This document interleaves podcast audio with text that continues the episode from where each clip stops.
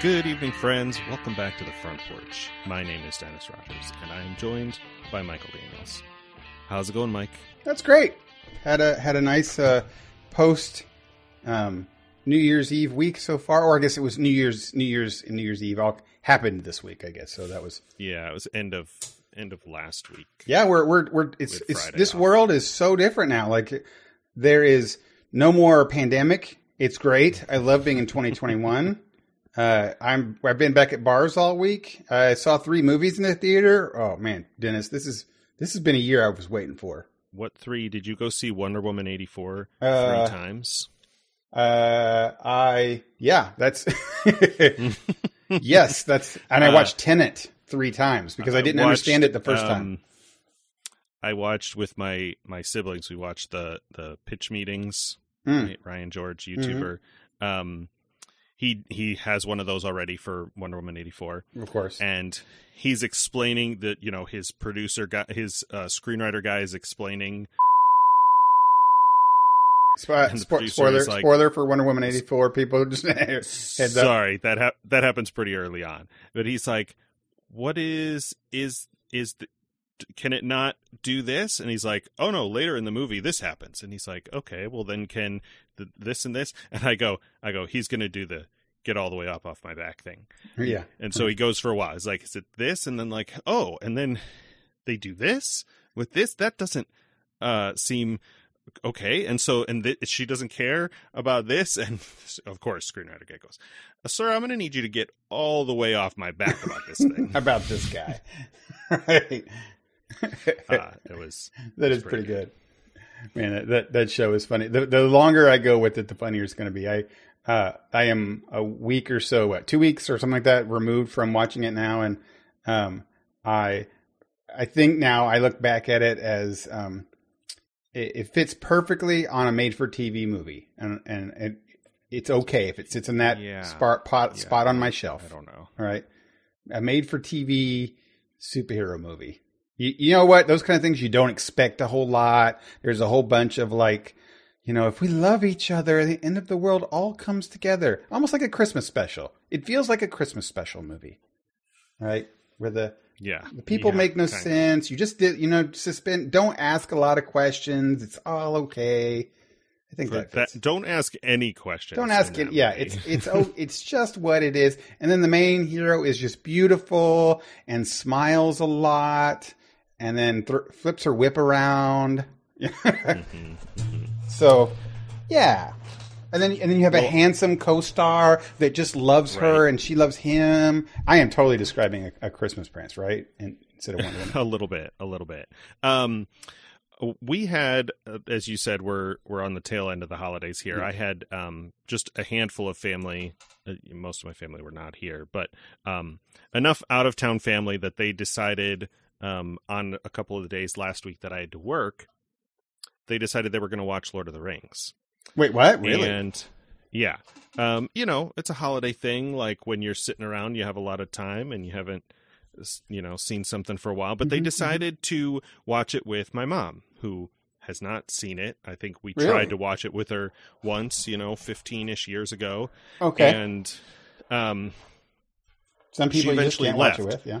Yeah, she left because she couldn't, you know, keep track of everything that was going on. She has a hard time with Sure. any kind of uh fantasy speculative like she won't watch sci-fi, she won't Yeah. watch fantasy or anything. She's strictly, you know, regular humans having emotional stories. Well, you know, Like- if, if you just take a moment there and try to have like empathy with people that, that kind of have that thought, if if you have, if you honestly have no interest in or fascination with like elves, like even like an elf, right? Right. And and, and Right. mysticalness of elves and and how even I say that word brings some kind of a feeling to my my thought, my brain, or whatever, right? Sure, Uh, sure. And, and if and if you don't have any of that, like I just don't know any difference why that's different than anything else. It's you know whole scenes with elves, the way they talk and stuff is like completely just. I'd probably be boring, and Oh yeah, oh yeah, absolutely. And I'm not, you know, I'm not. I get inten- that, I'm right? not- it's not my intention to be derisive. Or no, no, no, no. Yeah, I mean, it's, I mean, me helping I've said- understand. yeah, yeah. if if you've listened to this show, you've heard me say that I often can can find more emotional resonance resonance in something that is abstract. Um, I love the idea. Um, we might talk about this later, but um, in in season three of of Discovery, you find out this thing about. Uh, this is sort of a spoiler, so I'm gonna hit the thing real quick. um, Saru finds out in the future that Kaminar has been introduced to the Federation, and of course, this. If you don't know about Star Trek, I just said a bunch of nonsense words. Those are a bunch of nonsense words, right? the idea, like for me, living now, and we're not going to talk about things going on, but just our world for the last 50 years. Um, imagine, you know, that all the things in Star Trek are real, that the Vulcans are real and they're out there, and they, they might look at Earth and go, oh boy, yeah, no, those guys aren't going to make it. And if if they do, it's going to take them another couple hundred years right. and then and like if you're the one guy who puts together the breadcrumbs in that short trek where Saru gets gets picked up by Georgiou.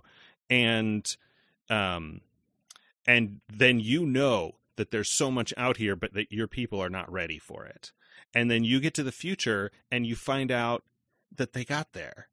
You're like i don't know for me i find that emotionally moving. Sure, right. um, but you know, for somebody who can't handle the idea of aliens being real or dragons being real or magic or elves or any of those things being real, your emotional resonance is much more the things like, you know, imagine if somebody comes back to their small town over Christmas, right, learns the true meaning of Christmas, and gets, a, you know, those things have, you know, I've cried Totally, many totally. times at It's a Wonderful Life. Right. People are different, but Totally. uh, anyway, anyway.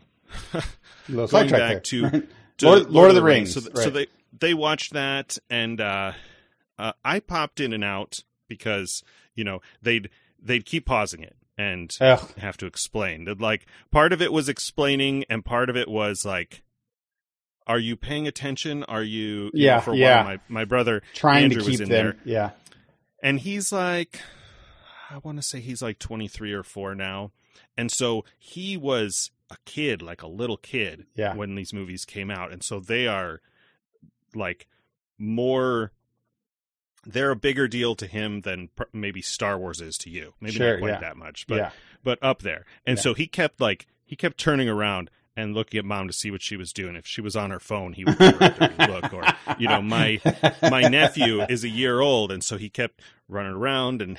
They, Yeah. you know, she or my sister would be playing with the baby, and she's not seeing. Oh, I bet you that freaking- annoyed him to freaking. Theoden and the Rohirrim have just showed up on the top of the hill, and I'm like, anybody seeing this? You're missing. This is the best part. In the last 12 hours, this is the greatest thing, and you're not even looking. right. Um, And then when it so happens, that was when it happens after as they're going down the hill, when somebody asks, "Hey, has anybody got left a little bit left of that thing from dinner?" You know, and you're like, Right. "What? Why, how could you be talking?" Is- right. is that wine in the in thing right? And it's the whole thing about you know where where you watch movies, but you know the flip side of that is that mom would not sit through that trilogy in a theater in Mm, a captive sure, yeah. situation. Like it has to be paused and explained. The the plus side of this story is that when we got to the end and you know they they go up the hill and Gollum shows back up. This is spoilers for Lord of the Rings. Seeing a 20 year old movie. Yeah.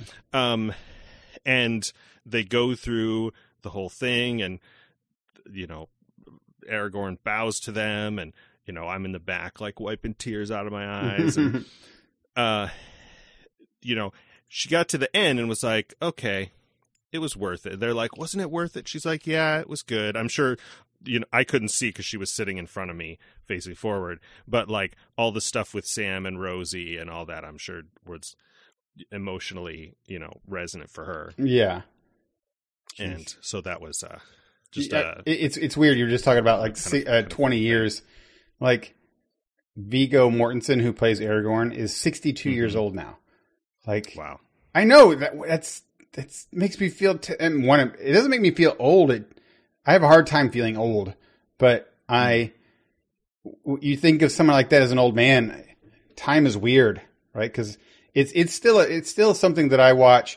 Uh, That's one of the problems I have though with myself is that I, I do watch movies multiple times. Uh, throughout time, I'll watch them again and again. Um, so every once in a while when I'll see a character uh, in real, you know, today, and they've been on a show that I've been watching for ten years, and I watch it, you know, twice a year, they don't age.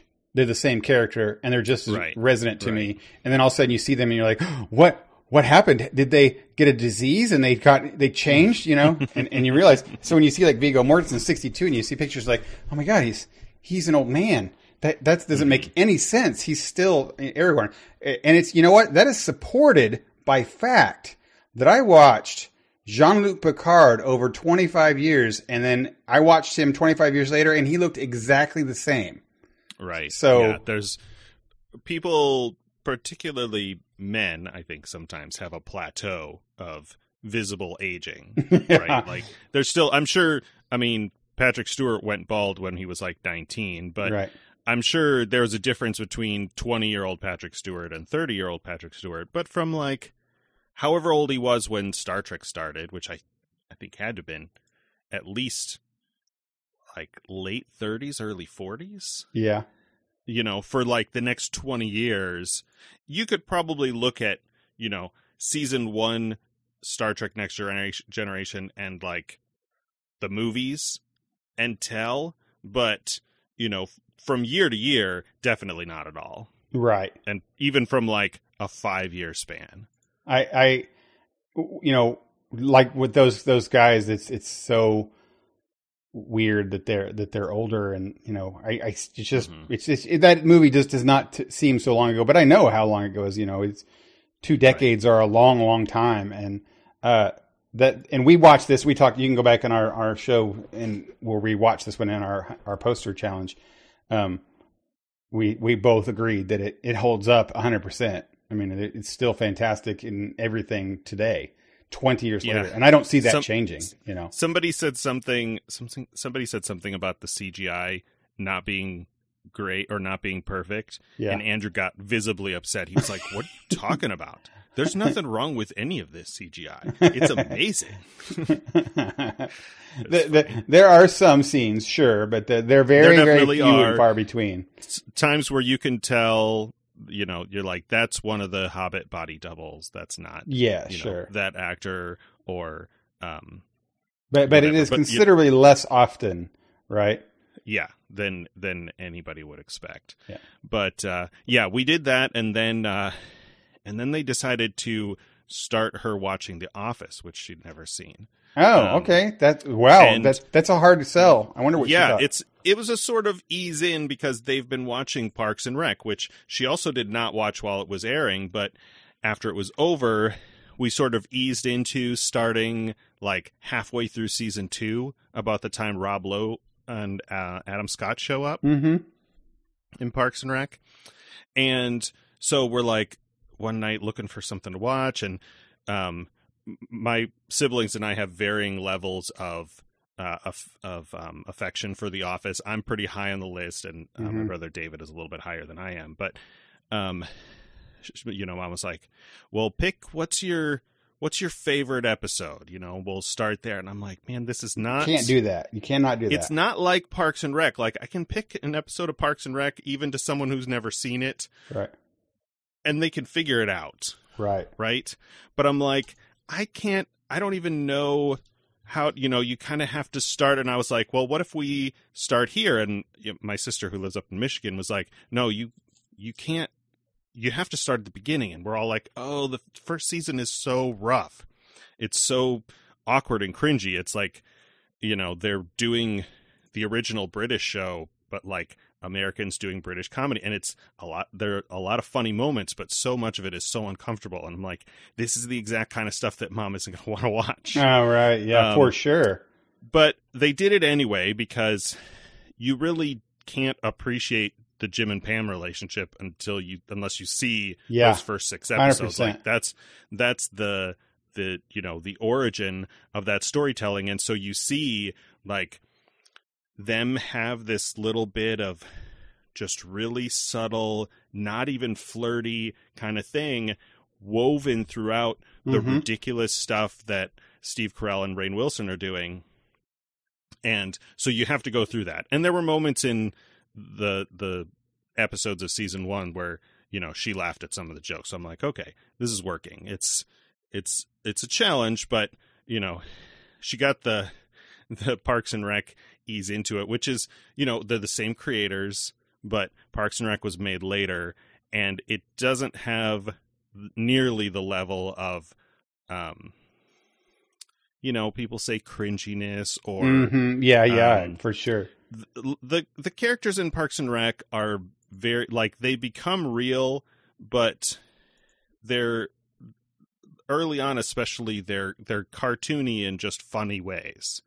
Um, where the characters in Parks and Rec or the characters in The Office rather are most of the time real in the worst possible way Yeah, right. right like just the like if you can imagine your boss doing the worst possible thing that he could do at any moment that's what season one michael scott does For sure. And they were trying. We talked about this before, like trying to emulate the the British office type thing, and then they right right when when they got better, in my opinion, is when they started doing their own thing. yeah i mean it it starts with season two like in between season one and two steve carell did um a movie i think 40 year old 40 year old virgin or something and had like gotten really good shape and his his hair looks good and it's just like he's still Michael Scott but he's a really a different Michael Scott from season 1. Yeah, I it's it's funny that we talk about this because um, last late last year, I mean Sydney is always uh, my daughter Sydney has always um, low key liked The Office, or re- I should say respected The Office, right? Mhm. um, but only casually seen things here and there when I'd watch them. Uh, but I, I kind of would sit down with dinner, and that's that's one of our times when we definitely watch shows together. Uh, and I I started putting it on, right? And then I started putting it on like one after the other intentionally, like in a row, right? Mhm. Um, so she would get into it, and she so she started kind of watching it, and then I would skip ahead because I know that you know you don't need to watch every one, but just exactly for what you just r- repeating what you said, it's important to watch the Jim and Pam episodes because if anything carries through, that's one. That's one of the most important things. Everything else is just which joke Yeah, is in which the- thing. For the first like 3 or 4 seasons. Right. Like that's the whole thing you're watching for. Right.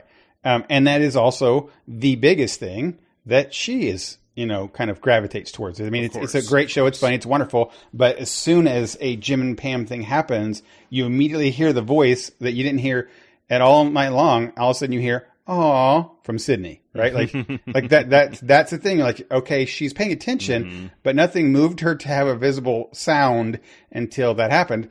Uh, so you can tell that, that she's involved in that. So I got those a couple times and she was really like, as I want to say season one got near the end or season two was happening. Um, it gets, re- it starts really ramping it up a lot. And she got really like, oh, we're like, oh, this is so great. She can't wait. And then she even kind of said like, you know, they need to get together. She starts talking about them. Right. So I'm like, oh, great. I, I think I've got her hooked now and we can start like watching it. and then sure enough, Netflix is done with it because, uh, Peacock now owns it. Um, Right. It's And, on- and I, and I refuse to buy Peacock just for, for the office that I've had forever. Um, Right. but uh, to that point, like man, that new network is just has nothing that they sell more than just The Office, right? It's hilarious. Yeah, I mean, It's so it's- hilarious. You can you can see this online. My you know, Sid is a good example. You showed it to her. My youngest sister is 21, and Mm-hmm. uh, we had her watch it like two three years ago. We're like, okay, you're 18, whatever. Like you're old enough to watch this. It's not, Yeah. you know, um, whatever.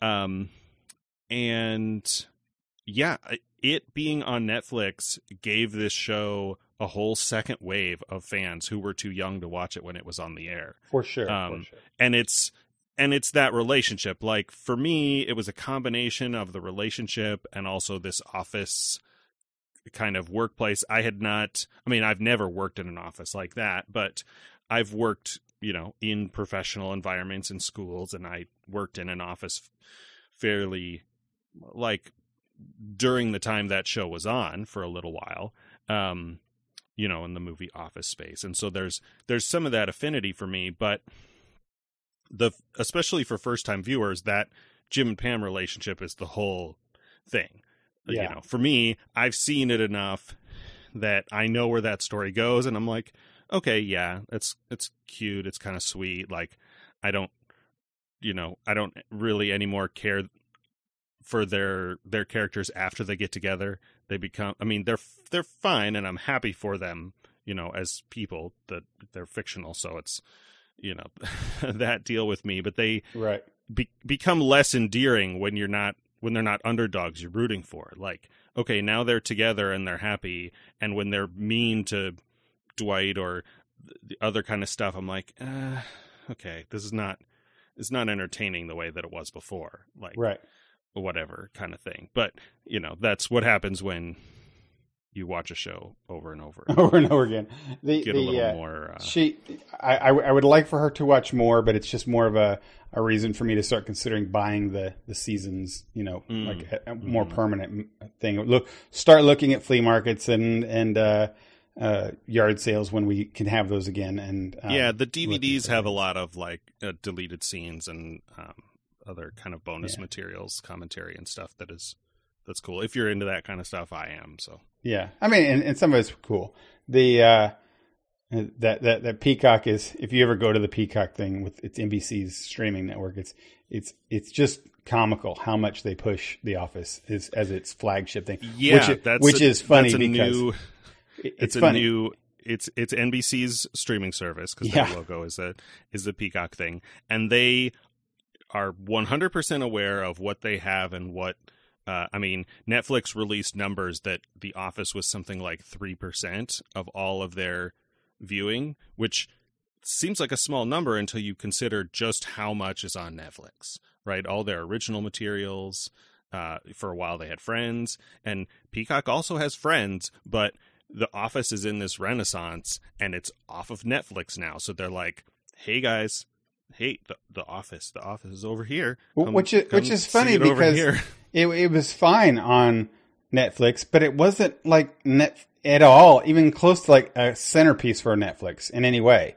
It's like Netflix they, didn't push it; it was at all. It was nice. Thing, it was one of the nice things they had. The place everybody watched it. Yeah. Yeah. So so, but it's not. Again, it wasn't like Netflix was saying this is something that people come to us to watch for so it's it's this network has this thing that sure it's good, but is literally another streaming network's like C-lister product, right? N- not right. saying that it's C-list quality. I'm just saying that they have like Netflix has so many things that are also kind of top yeah, tier. I'm I'm sure that initially when when you know Netflix when C, when NBC uh, sold them the rights to stream it, it was just it was probably part of a bundle with everything else.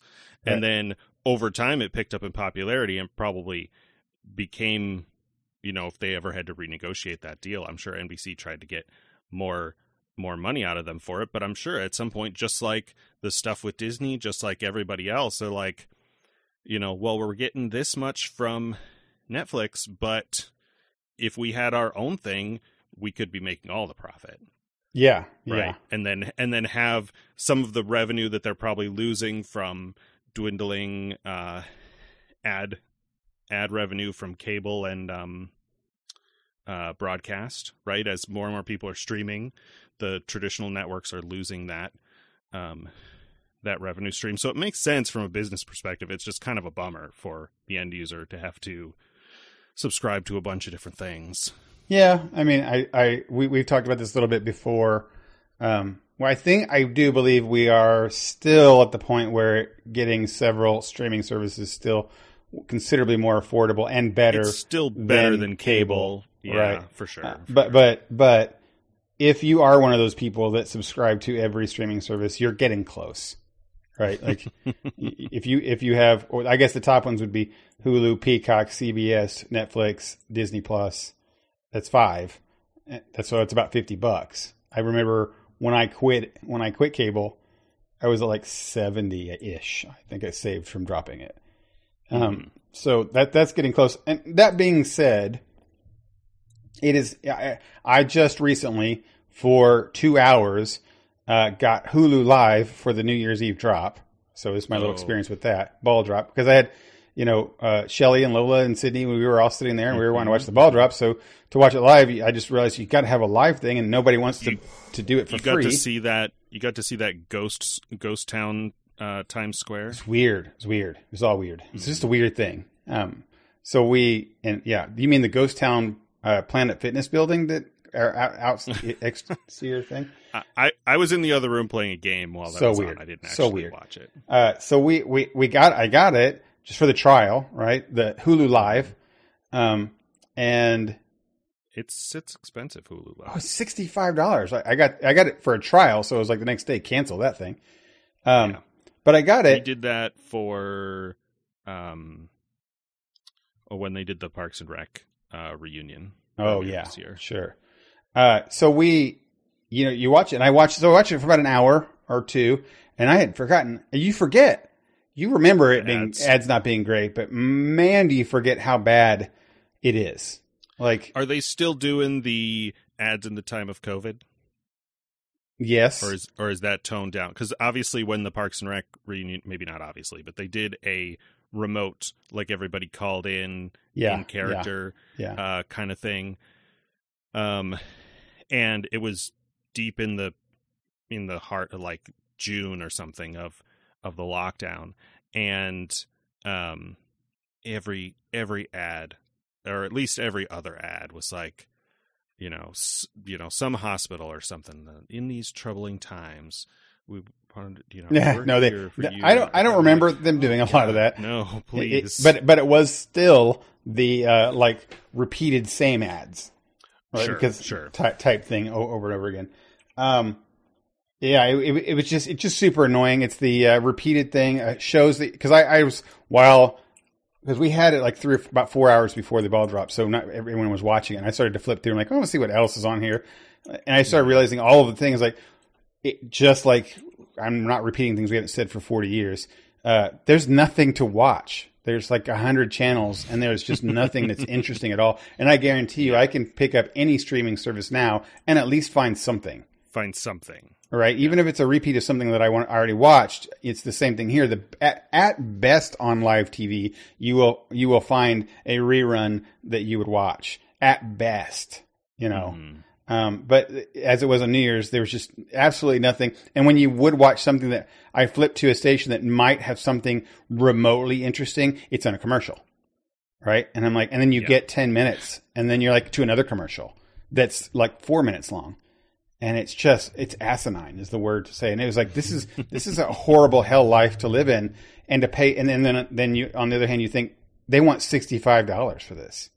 Right. I- to you know- to ha- to have access to a bunch of channels that are full of advertising. Yeah. So so when I think about paying for a streaming thing for eight dollars like Disney Plus or ten dollars or twelve dollars, man, I, that is so reasonable compared to someone asking sixty five for garbage. Quite quite a different value proposition. The only the the thing that sort of spoils it is that we've had the one service Netflix was the king for Yeah. um, like 10 years Yeah. and had it didn't have everything right Yeah. like it's gotten a lot better in the last like 5 years Yeah. you know it for a long time and still probably is if you're looking for a specific movie Yeah. you're like oh no like ghostbusters 2 is on there but not not ghostbusters 1 Yeah, right, right. I, I, I think that um, they are nowadays. I am having to use justwatchit.com a lot more Mhm. uh, than than I ever kind of has be, have because Netflix isn't the go to anymore. It's not one of those like first look at Netflix and there's a great chance you're going to have it there, and Right. then you can look everywhere else. Now it's like there's a really good chance it's probably not on Netflix anymore. Um, Mhm. and, and they, they keep they have lost a whole lot of things that they used to that they used to have um, as normals because they're going to those as we said before sub channels. Those rights are re- reverting back, um, and they're starting to lose a lot of that stuff. Uh, that I think the the big it's going to sound stupid, but the biggest thing for me when they, that they would lose would have to be um, the next generation stuff. I think that they they that's something that is a regular p- reason to pull up Netflix for and me. that's i feel like that's fairly recent for a while it was only on amazon prime and i think it still is Mm, mm. uh, all the all the star trek shows Right. So, yeah, I mean, there's there there's I, I don't mind. I my current subscription is occasionally CBS um, to pay them for for Discovery or whatever yeah, Star Trek cbs now for um for discovery and and The Stand. and The Stand. Um, then, uh, but then they're one of the ones that I get rid of when I'm not watching that. Uh, that I is not a, that is for- not a note to CBS to start putting those on op- opposing time slots. opposing time slots. yeah. I need to I need to cancel my HBO because I signed up for that so we could watch Wonder Woman, which right, right. Was a good idea. Yeah, I, I am glad to not watch that or didn't pay for that. Um, I, I am getting in the Netflix and I have Disney Plus, but I have Disney Plus at that was like five dollars a month because I bought it for a year or something like that. yeah, we re-upped uh, Disney Plus to watch um, Soul, Yeah, right. So, and now we're watching the Mandalorian. Uh, oh, and Mandalorian, obviously, all right, right, yeah. and we Hey, got the the bonus features of that to still watch. It's uh, so of those three, and I have everyone has Amazon because they have Amazon Prime. Mhm, Um, mhm. it, it feels like almost a monopoly. The fact that it's like, I, and everyone has bread. We all have bread because we have to have bread and water. Um, right? Uh, man, that's the state of our world. So, uh, uh, Amazon. So with between Amazon, uh, I actually have Hulu now. Now that Shelly and I are, are engaged, we have. Uh, she has it, and I use her Hulu. Um, sure, sure. I honestly, now that I have it, I don't actually use Hulu very much. I found, uh, it's just an extra one that I don't necessarily need. It's, only, it's weird. They don't think they have a whole lot of exclusives that I that I find. The thing, I think the thing that's kept Hulu going for a lot because their service, I don't know. I mean, I haven't used it except that live. weren't they weren't they NBC and now they're more Disney or Fox? They were Fox. They were NBC stuff before. I think for a while it was NBC stuff, but I think, yeah, I think they've often had a lot of Fox shows. I've I've never been able to really handle the all of the ads. Like even Mhm. eventually they got to the point where you could pay enough to not get ads, but Yeah. you still would sometimes get ads. I don't know. Um, I the one like, Shelly has no ads, so that's the only reason I would watch it. Yeah, the thing that they do that um you know a lot of others didn't before when it was just Netflix and you had, you know, Netflix never had brand new stuff unless it was theirs. And so if you wanted to watch a show, a TV show as it was airing, like Community was on there and some of the other uh sitcoms and things, um you had to watch them on Hulu unless you Yeah. saw them on TV normally. Yeah, I, I, I remember when they launched, they were uh, a collaboration between uh, NBC and, and Fox. Those were their big things. So, like you know, uh, Mhm. Family Guy and then Seinfeld, and, Right, right. Um, you know, and, and those things, and, and The Office. Um, so they, it's it's kind of all come back full cir- circle. And I don't, I don't, I didn't, don't follow the company history, but obviously they uh, degenerated down to less NBC, more Fox, and then Disney bought Fox, and just Hulu has had no real clear like mission. I guess Th- their interface is still fine and pretty good and works out very well. So, uh, It's but okay. uh, it's yeah, it's okay. Um, so they have th- those are ones. So I have I've, I actually have like four. One of them I, I don't pay for. It's it, Shelly does. Um, so I pay for I guess three, um, and I'm happy with that. I, I I I rarely ever find something that I want and I can't get Mm. right? And and then that one time that I can't get that one weird show that I want to watch uh, is the rarity as, as opposed to the dichotomy opposite of that when you watch on cable where you would get you know occasionally you find the one show on cable that, that you you, actually want to to watch if you haven't like scheduled your whole day around watching, watching. the show. All right. So th- it's it's a cool thing to kind of look back on that and um, uh, historically that that our generation has that privilege. I think our generation, I would I'm not sure you Gen I'm Gen X, that kind of or that we're close. Um, Mhm. That kind of uh, perspective in history. It's very I think it's a very cool privileged generation to have that come from no internet to what we have today. Come from uh, you know able to no appreciate it. You mean? yeah, yeah. To to, Yeah. to see to see the world with full cable, or actually with almost no cable, with just three channels, basic you know TV, to come to what we have now. It's it's such a cool perspective that I get to live through this thing. I'm I really I've said it since I was a kid. I I really do love living in the future. It's every day is the future, and it's super cool. Um, Mm-hmm. so yeah, I can complain and moan about oh Peacock's doing whatever, but it's not really even a complaint, and moan. It's just it's so it's complaining about having happiness a lot of times for things. So I'm I'm very fortunate. uh, with that kind of a thing. Oh, we we've gone on for a long while about you know random things. Random random things, mostly streaming services. Um, speaking of streaming things, do you want to talk briefly about um, the stand? Yeah, sure. Uh, so we'll, we'll we'll do spoiler bell here, but uh, because it is there is so far what we're going to spoiler talk about. If you're thinking about it, is there's nothing different between the book and the t- or sorry the TV series that came before this. At this point, there's no like structural changes. So if you've watched No, those before, we're not we're not going to spoil anything Yeah, different if- than that. if you are if you're unfamiliar with the story of the stand either through the previous miniseries or the book itself um, we're going to talk about the series a little bit so i'm going to hit the bell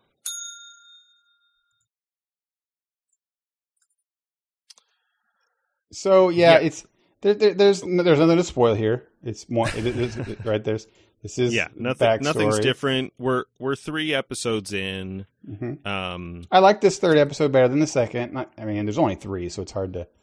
yeah it's, it's kind of hard to judge my my brother andrew watched them because the house was sort of empty earlier so he uh, saw that i had subscribed back up to uh, cbs and was watching it and he said he liked each episode less as it went on he liked the beginning but the longer I actually, I actually on, heard. I've heard that. I've heard that. um, I mean, you know, that's that's with a lot of shows too. Though you know, they they put a lot of effort in there first to, to get the viewers. true true I mean, it's it's hard to know, not understand that. But yeah, yeah, I I I, I liked this third one better than the second one, simply because the second one we, we talked as we talked about last week. Uh, you know, focused on uh, you know a lot of backstory for the characters, which is fine. But it, it, my my idea of m- moving things forward, meaning like current day times, what what's going to happen.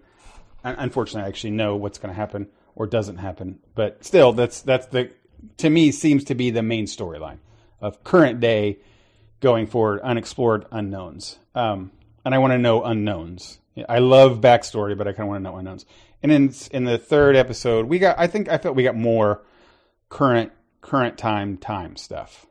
we're Right. getting the last i think maybe the last or close to the last few characters Yeah, Well, th- there are a couple of the. Uh, I guess this is a spoiler too, but if you're in here, you know the story already. A couple of Yeah. the bad, the bad side characters are are still to be introduced, I think.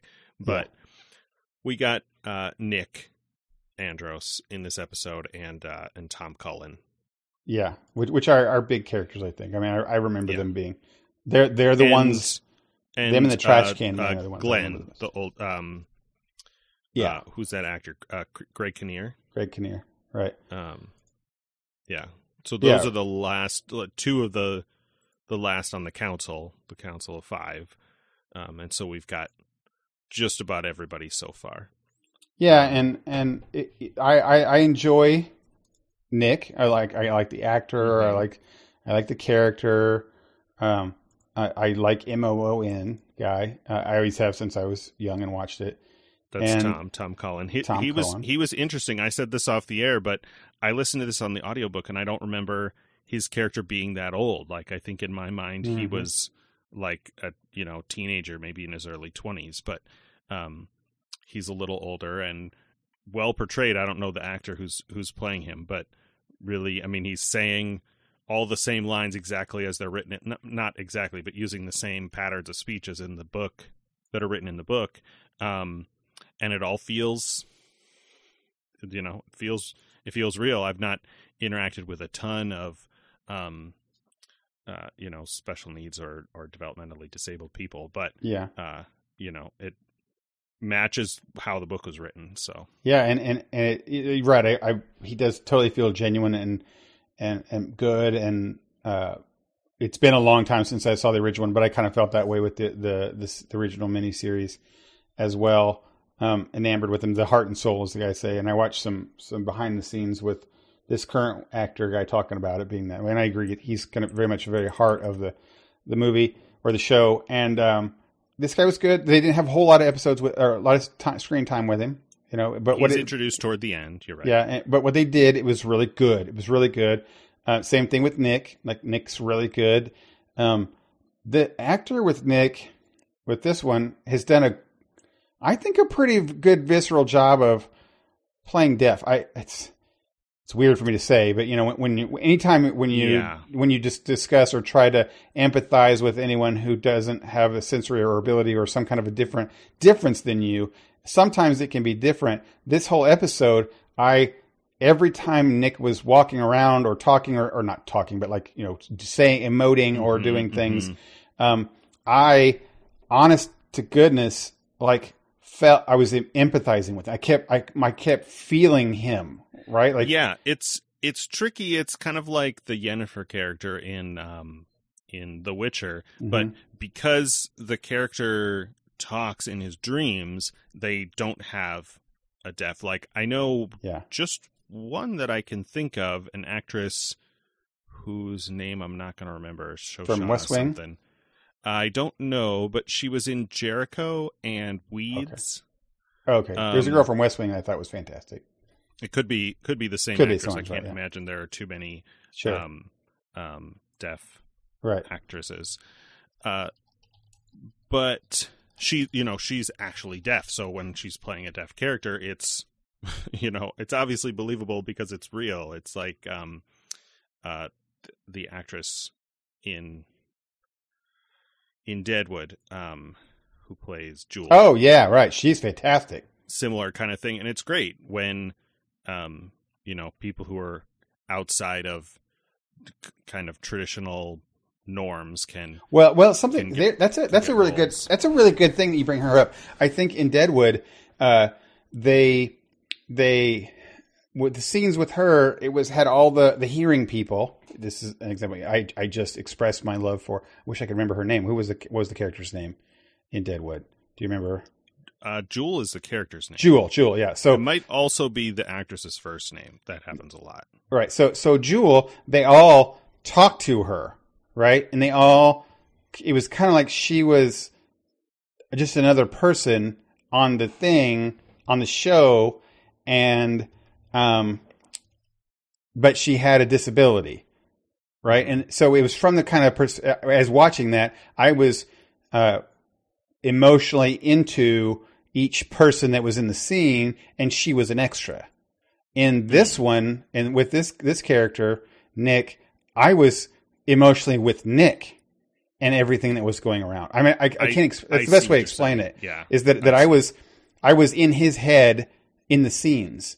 And I, I don't know if that was directing or writing or acting or all of it put together but for for those scenes that he was often in you know I knew he was deaf. I could tell it right off the, the bat. That's what they, they they express it, let you know that. And he's wa- even when he's walking to that bar and he bumps a guy, you know, Mhm. and that and that happens quickly. And I'm and I'm just like, and the actor acts like he do, he doesn't even know what's going on. He does, he's not surprised or whatever. Right. He lives in a world of silence where he doesn't know anything. And so when somebody walks up to him, he's just he's not surprised because everyone probably walks up to him and starts talking, right? Right. He's just like there in this in the space, like anyone who he just genuinely feel felt like somebody who was li- who lived their life not hearing.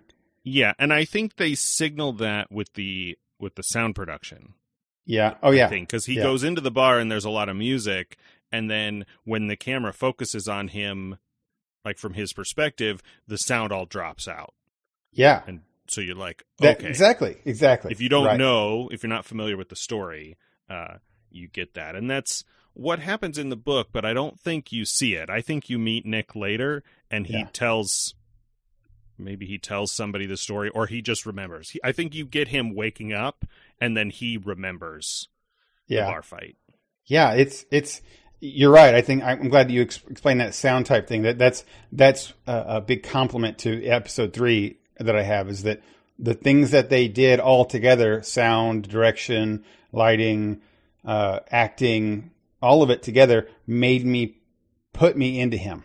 Right. And you know Mhm. what? Maybe it was that, that, that, that just those couple scenes of the sound cutting out makes all of a sudden makes me inhabit that character for a bit. Right. Right. And when someone starts immediately beating on you, beating you to death, and you can't hear because you can't, there's nothing on the, on the, the, the sound coming out of the TV, it's all of a sudden what what's happening here, right? What's what's Mhm. happening, and then you go through and you have this empathy, and it was a, it- of course very powerful scene that, that you have where he you know, he washes or he brings water and helps the guy that ripped out his eye. And, Yeah. you know, Yeah. and so I, I really enjoyed that, and I, and I really enjoyed Nick's scenes. They're emotionally good. The other ones are, are fine. I thought you know I've, I've liked them okay just as well. Uh, they're just okay. Um, nothing bad about them.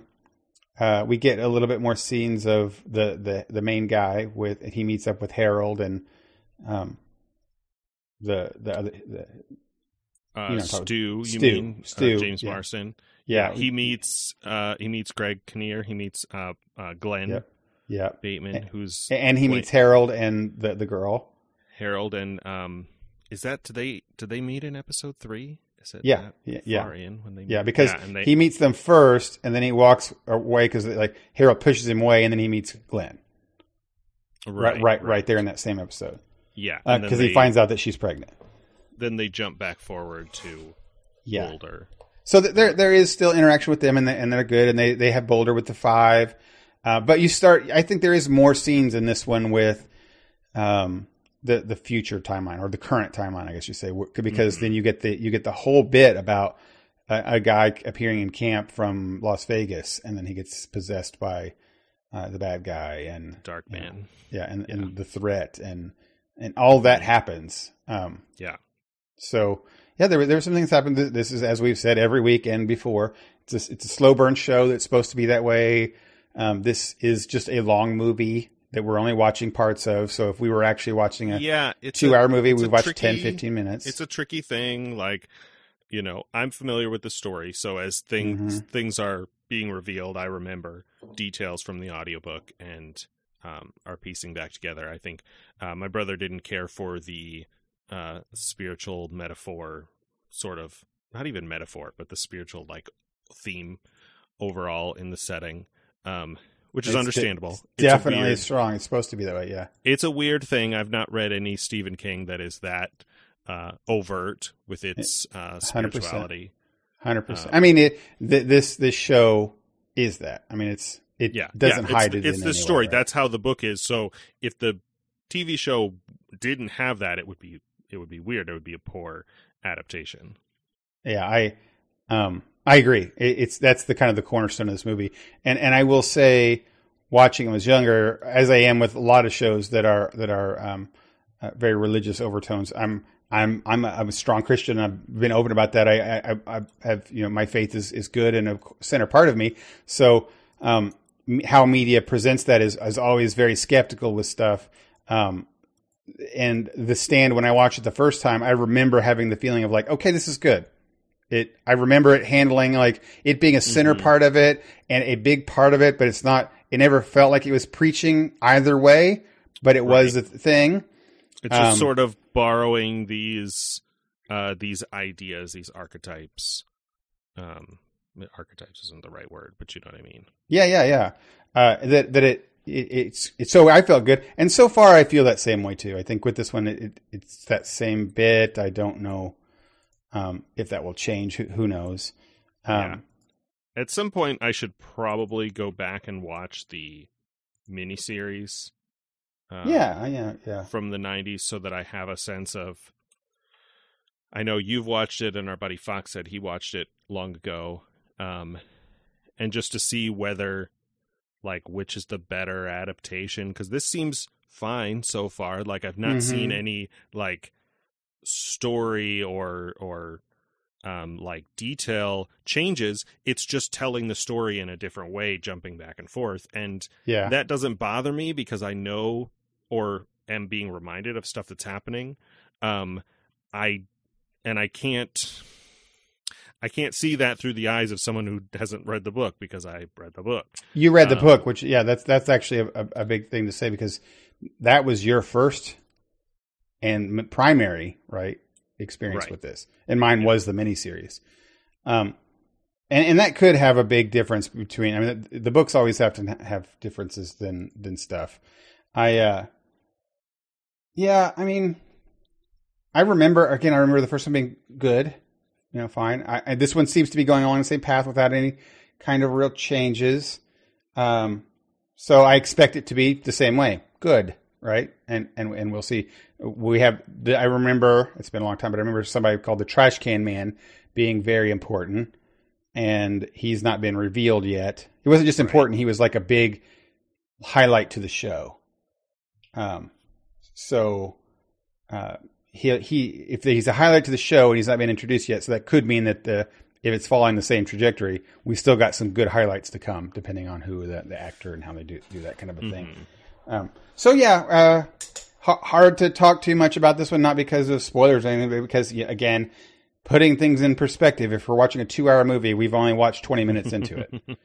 all right, right, and it's all just kind of set up in preamble or or backstory or you know all of the extra stuff so far. Um, and it, it's good. But I, I, did enjoy it. It's, it's a more positive uptick for uh, episode three than two. But again, that's just degrees of of that. All right. Yeah. Uh, yeah. So, I mean, you liked it so far, right? You've, you've been. Yeah, it's yeah. it's fine. I don't know. I don't know yet that I would recommend it to somebody not familiar with the source. Um, so we'll see. I, I would agree. Um, I, I would I want this is this definitely feels one of those shows that I would tell my friends after it's over, you should watch this or you or don't bother watching this. Right? I, I don't know if I would I we still don't want to um talk to it with our friends like hey we should all get together and watch this every week it's that's not one of those right it's not it's not a uh, lord of the rings or not lord of the rings uh um the other fantasy epic uh dragons mother of dragons uh, Game of Thrones. Game of Thrones. It's not like Game of Thrones or Mando where we, we excitedly want to talk to it. Immediately we talk to it with our friends every week. Right, right. Right. We're just in a holiday lull where we haven't seen much of anything else. and so Sure, sure. Talk about it every week. All right. So uh, mo- moving offward, off uh, onto that one. Uh, we, I watched a show this week on Netflix that I've kind of been long been wanting to watch.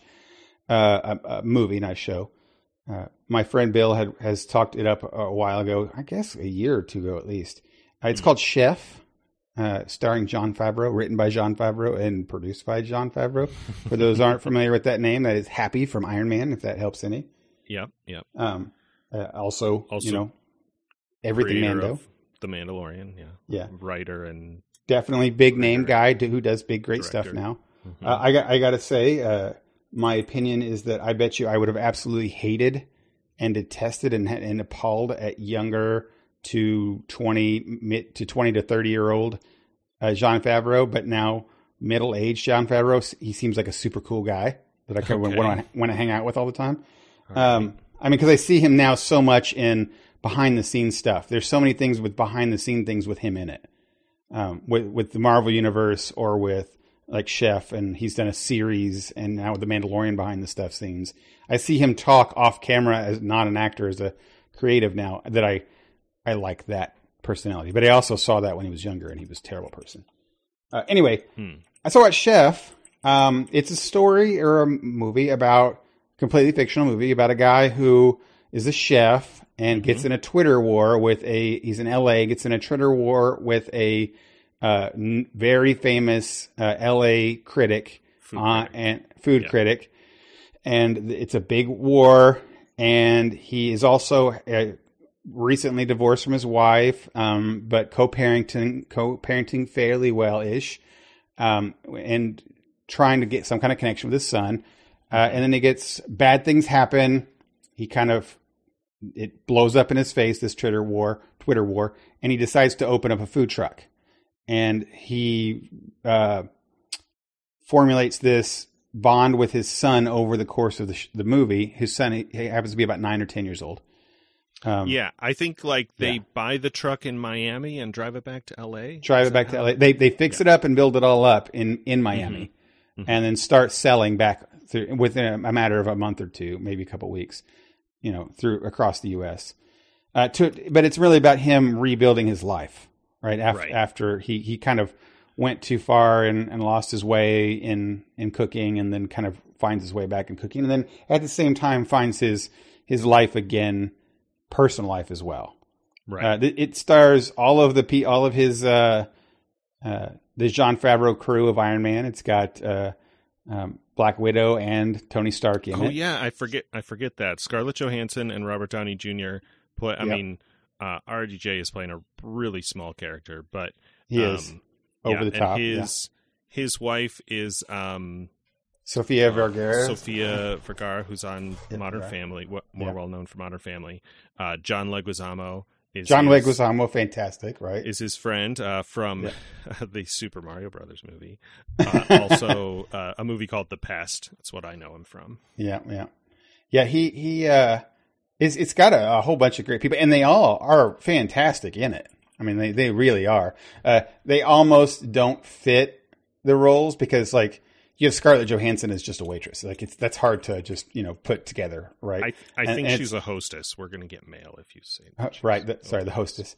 Uh, she, you also have um, uh, the fact that uh, a, a heavy set um, uh, Jon Favreau is clearly hooking up with uh, Scarlett Johansson and Sofia Varga. I mean, you can you can strike gold once, but I mean, right? I And- mean- and, he's he's not with Okay, either of them. I mean, right? all right. Sofia Vergara is his ex-wife, and the the, the uh, Scarlett Johansson character thing is not. I don't think is overtly um, uh, sexual. It's like a chef hostess. No, they have very scenes where they're like very close. Like it's it's shot and where their like faces are a couple inches and they almost kiss and like two or three times. And then she's Okay, sitting in his room I- and he's cooking I for her remember, I essentially. remember that as you're Right. saying it. It, it's very it's it's very much like J- Jon Favreau wrote this and and definitely always wanted to like have love scenes with those two women. So he wrote this in. Sure, right? Like, sure. Which which fine. I'm I'm not opposed to that, right? But at those moments I'm like okay, you go, Jon. You know, you you you got it. You got enough political capital saved up to do this. It's, you're cool.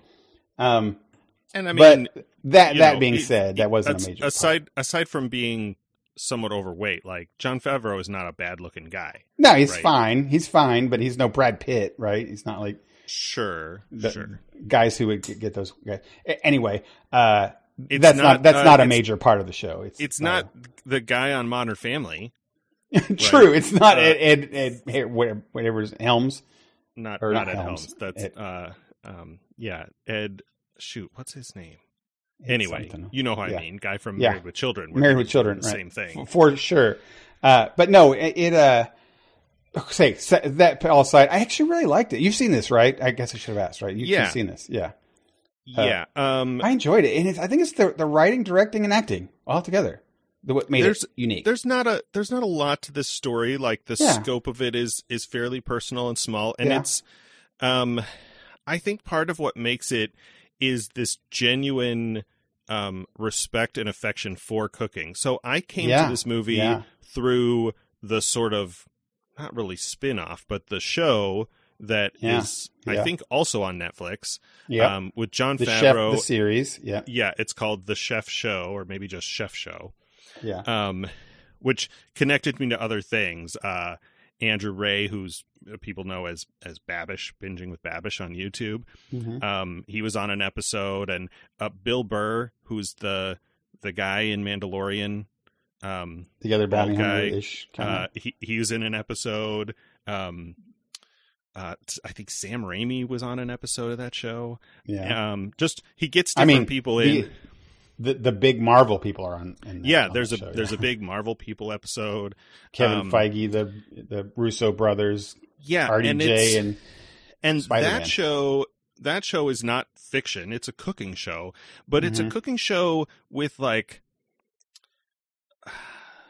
that's it's just real so it's him and the actual chef whose name i don't remember unfortunately uh, who helped him make the movie right. um, he worked with this guy to learn actual techniques and actual cooking um, skills and and routines and things, so that when you see Jon Favreau's character in the movie Chef cooking, he's actually doing things. He's actually chopping the vegetable. You know, they said, "What are all the things when you see people cook in movies that bug you?"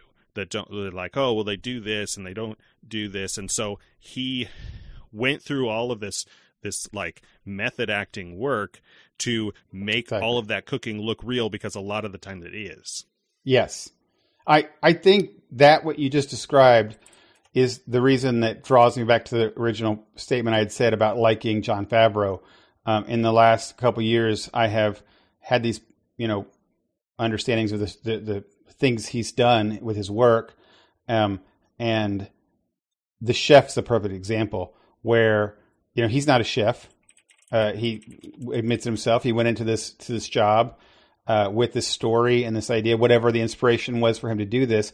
But he went into it with a genuine idea and respect for the material that he was doing it. Right. Right. And and Right. he he genuinely genuine is the is the best word I can say is is you know you give everything that you want to the right way it should be done in an authentic way. And he he hasn't done that. He did that so perfectly in Chef, but he's also done that with his Marvel properties. He's also done that with Elf when he watched Elf, and you and you see those behind the scene things when you see like how how it was uh, movies that made us who we are or something like that, and you see the Elf. J- Everyone describes Jon Favreau as like coming on the thing, and his whole experience, their whole experience with him, the whole thing is like he wants to come in. He has feelings about Rankin Bass, and he just wants it to be genuine and authentic and real in a way that that people love and understand. And he wants to, in that process, taking on this project to be a part of it. He wants to re- be real and understand, and wants to learn and grow. Um, and when he you talk to him about Iron Man, like he kind of likes comic books, but when he takes on a job, he wants to really understand the people that love comic books and what comic book people do. And then he gets into that. And with the Mandalorian, the exact same thing. He kind of likes Star Wars, but if he's taking on Star Wars, he wants to be someone who loves it or wants to understand at least the people that love it and why they love it and what they love about it and become that Yeah. and and he, and chef the chef was a perfect example of it and you watch it you know every i don't know 10 minutes they're making a dish Mhm. well shot you know well put to the story totally makes sense and it's fantastic and it's him doing it and you know it's it makes you want to eat every bit of food he, he makes right it, tr- it truly does Yeah. um yeah. so Did authentic. the show is so have you authentic s- have you seen any of the show? Sounds I watched. I watched one episode by itself, can't remember which one, and then I watched the the Avengers episode one, um, Mm-hmm. which again is phenomenal. It just makes me want to watch the rest of the series because it's so Yeah. good.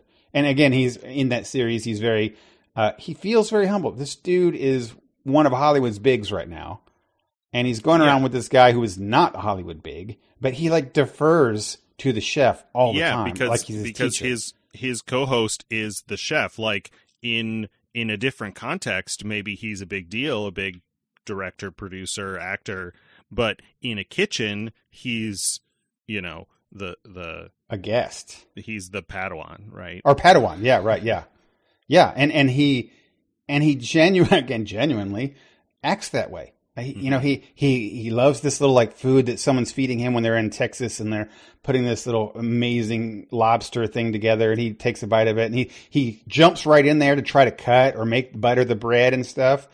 When he's doing it, he looks over to his his Jedi master. I'm like, am I doing this right, chef? Is there a better way I should do this? I'm, I learned, and now you you taught me how to do this, chef. And it's like this is a Hollywood current Hollywood great.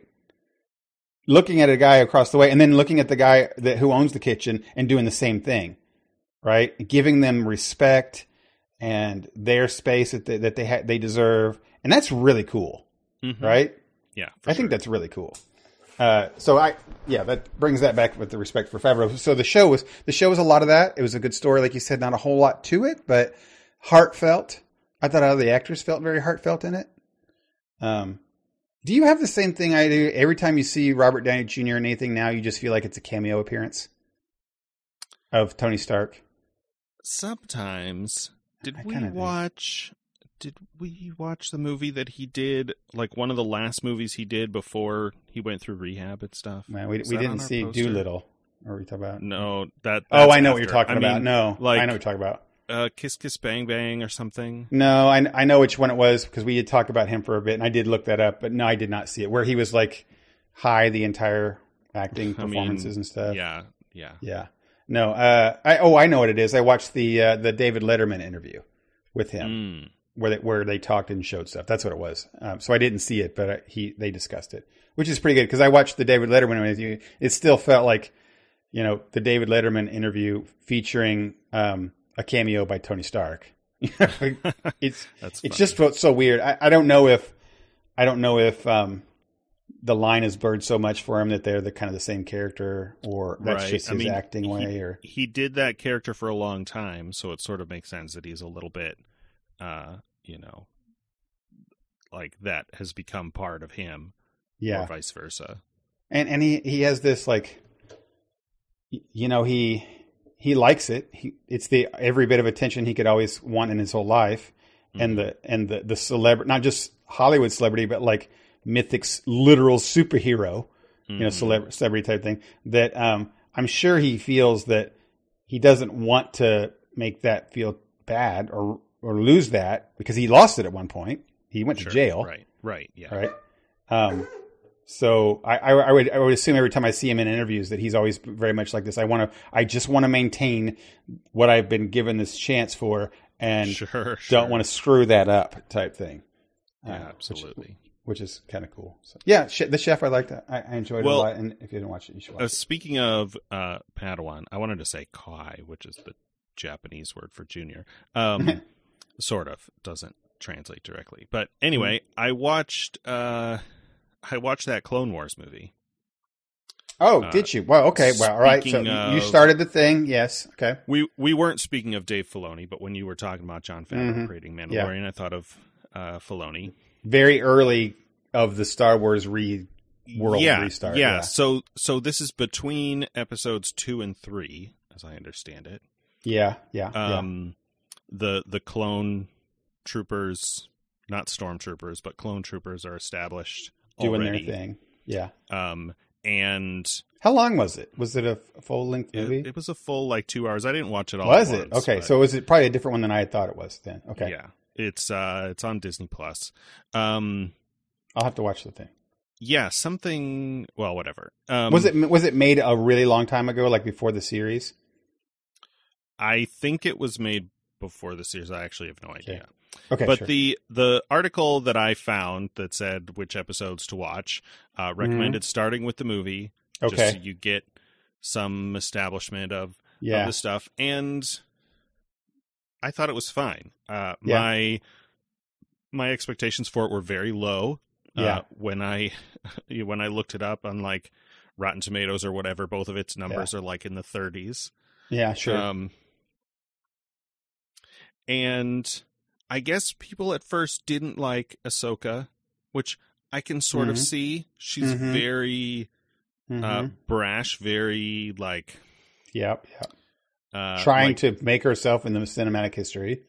yeah, just Uh-huh. not like like no respect for anything. She's calling Yeah. everybody by nicknames, and I can see all that stuff being annoying. Uh, Yeah. It didn't really bother me because I don't like young Anakin or yeah, yeah, Really yeah. Or really young uh, Obi Wan either. Yeah. So her being disrespectful to them didn't bother me. Makes um, sense. No, makes sense. Yeah. Um, no, I, I, I, I agree with you. I mean, early, early that was the same way. it's uh, I I don't love the reverse lightsaber grip. That's a super nitpicky thing, and I know that it's it's part of her like brand, and eventually Yep, she, sure thing. do, you know, in in well, this is a spoiler, but you see her later. She's dual wielding, so Mm-hmm, uh, you know, and she does like, hold it behind reverse yeah, that way. in yeah. in both cases, and I'm like, that's weird. It's like it feels to me like when people uh, hold a hold a pistol in a gangster, like they're holding. I'm doing it. With Yeah, they're holding it wrong, yeah. they're holding it sideways. Uh, Yeah. they joke about that in one of those Right. Steve Carell movies, but Odd, Oddly, there I have found later that, that that that is there is a style that holds the sabers like that, and when they do the stunt fighting stuff, they they they have her do like in uh, the spoiler part of this new appearance of her in in media. Uh, they you they called on that. The stunt people called back on how that style was, which I didn't know it was. I thought like it was like you said, the gangster kind of type thing, just being cool. Um, Yeah, but I guess I- there is an actual. you you had you had posted some gifs of her later in the series Yeah. things, and I was like, why does she? hol- Okay, she's dual wielding already. That's kind of I'm you know I have a weird relationship with Star Wars. I've Mhm. I've recently been been mulling over this idea because people talk about how great Darth Maul was, and I'm like, Mhm. I don't know. I mean, Darth Maul was better than uh, Force Awakens era Kylo Ren, but I think he doesn't hold a candle to Darth Vader. And of course. I I he was wonder. just he was just the best of anything of the prequels. I think that's it. It's like the only thing that was cool in Yeah. in the Phantom Menace, and That's I what it was, wonder, I wonder how much of people saying he was a great villain, a great bad guy, is just the lightsaber. I'm like, Sure, yeah, sure. You know, up he's to he's that barely in it. We had never seen anything other than a standard two hand greatsword style Yeah. lightsaber. Yeah. Um, and so well, he also has like this- yellow eyes and spikes, right? Like that's and and, and, the and wears spike, black. like like he looks cool, but I like Yeah. I don't know, you know, he has like two lines in the whole movie. he doesn't. Yeah, And, he's he's not. uh, he, he was like- he was just cool because of that. Yeah, yeah. It's just that that visual um uh sort of sort I, I will say that like they completely expand upon him in the Clone Wars series stuff and Rebels. that's that's and- my understanding as well Yeah. because he is revealed in the end of one of the new movies. Oh, is he? Okay, yeah, he he is. Yeah, oh, right, Solo. right. Yeah, yeah, yeah. Right. He he. uh Which is cool. I will say this. I don't know how. I mean, I know fan, fans like him in this this new iteration, but he is he is nothing like you would think of him in the Phantom Menace. Like, it- it- like the voice actor that plays him is, I think, an English guy, and he Hmm. and he's he's drawn skinnier, so he has this like he's sinister in a sinister diplomatic ish type way, like a, uh, a, a, a More like bad evil worm in your ear type type thing. You know, seditious is the word for him. Mm. Instead of you know, he feels in Phantom Menace brutal, like the Right. enforcer. He does not feel an enforcer in the rest of the series. He has like an enforcer brother, but um, so anyway, when he's introduced in this series. it- was it, for me. It was a stark like, oh wait, this is not the same Darth Maul. It was hard for me. I kept thinking, waiting for the shoe to fall. Like, oh, this isn't the Darth Maul you know. It's a different one. It is, and he has a big storyline later on with the same the guy. Mandalorians. just changed the same way that Anakin becomes Vader. Yeah. Now I'll, I'll tell you. I will say this, and I was going to talk to Fox about this. Is that um, it's kind of good that you're watching this because he may have he has a lot of tie-ins with the um, oh uh, the Mandalorian storyline and the Black Saber. He, he- sure, he- right? Yeah, the he dark does. He he definitely does. Um, and I don't know if that will come back because we did see him at the end of that movie that shall not be named. Mhm, mhm. Uh, and so it kind of hinted of like, hey, it's a possibility that he could come back in the cinematic world. Um, who knows if Mando decides to use that asset at some point because it is tied Right. together. Right. Um, so anyway, that's cool. I, I'm actually going to have to back and watch that thing because it's not the Yeah, same movie that I, I- thought it was. I thought the movie was fine. It's a goofy story, uh, just It to is, yeah. mostly to introduce her character and maybe the troopers who are addressed by name, but you don't know who they are. So, or yeah. the cadets, maybe they are at that point. Do, do, do they say names like Cody and Rex? yes, yes. Okay. The, You know- Anakin is always talking to them, and Yeah. I think in later they're on a series, mission to to save the the little baby uh, Fett. Uh, Yeah. Hutt, Hutt. uh, I- I think- son, I think as as the episodes go on, and they they learn and they start like have them wear different colors and put markings on their helmets. So Yeah, like, oh, there was- there was the some one that, wearing but- blue with the But in the movie, I'm like, okay, sure. yeah. Yeah. And and when people talk about the Clone Wars, because it is it does have a lot to do with the, the troopers. Um, they it's really important for them that you understand Rex and Cody and whoever nine and Niner. Uh, to me, they're okay. Mhm. They're all they're they're just. I mean they they're just okay. I I, I enjoy the the Ahsoka parts and the uh, Ventress parts and some of the so much other things in that. So Oh yeah, I- I actually- Ventress is introduced. In oh, is Ventress introduced? I love Ventress. I think she's a so lot of the names, um, the, Asajj these like uh, extended universe or whatever uh, Mm-hmm. you, they call this. Um, I recognize from video games, right? Mobile Oh, games and whatever. yeah. You know, they want all these characters, so they're like, yeah. know, uh, Oh, I, I gotta watch this now. Ahsoka I, am gonna watch this this week. Yeah, because it's got a, it's got Ventress in it. Then it's not just clone centric. It's got you know the Jedi people in it.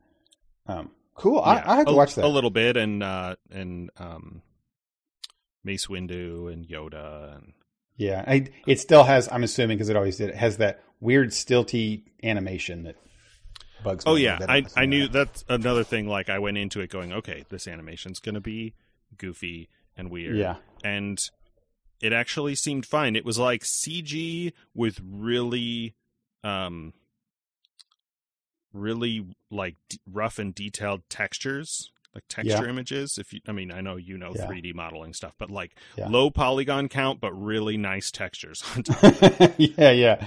Um, And and then and then they also didn't feel like they mocapped anything almost, right? They just let the animators guesstimate how they run. yeah, the lightsaber fights are very jerky. It's like almost very in a- jerky. almost in a in a low frame rate kind of Yeah. thing, which you know Yeah. was fine. It's it's it's very. I was I was not to me. expecting much from it, so Yeah, uh, that's that- that's that that's helpful. That's me. helpful.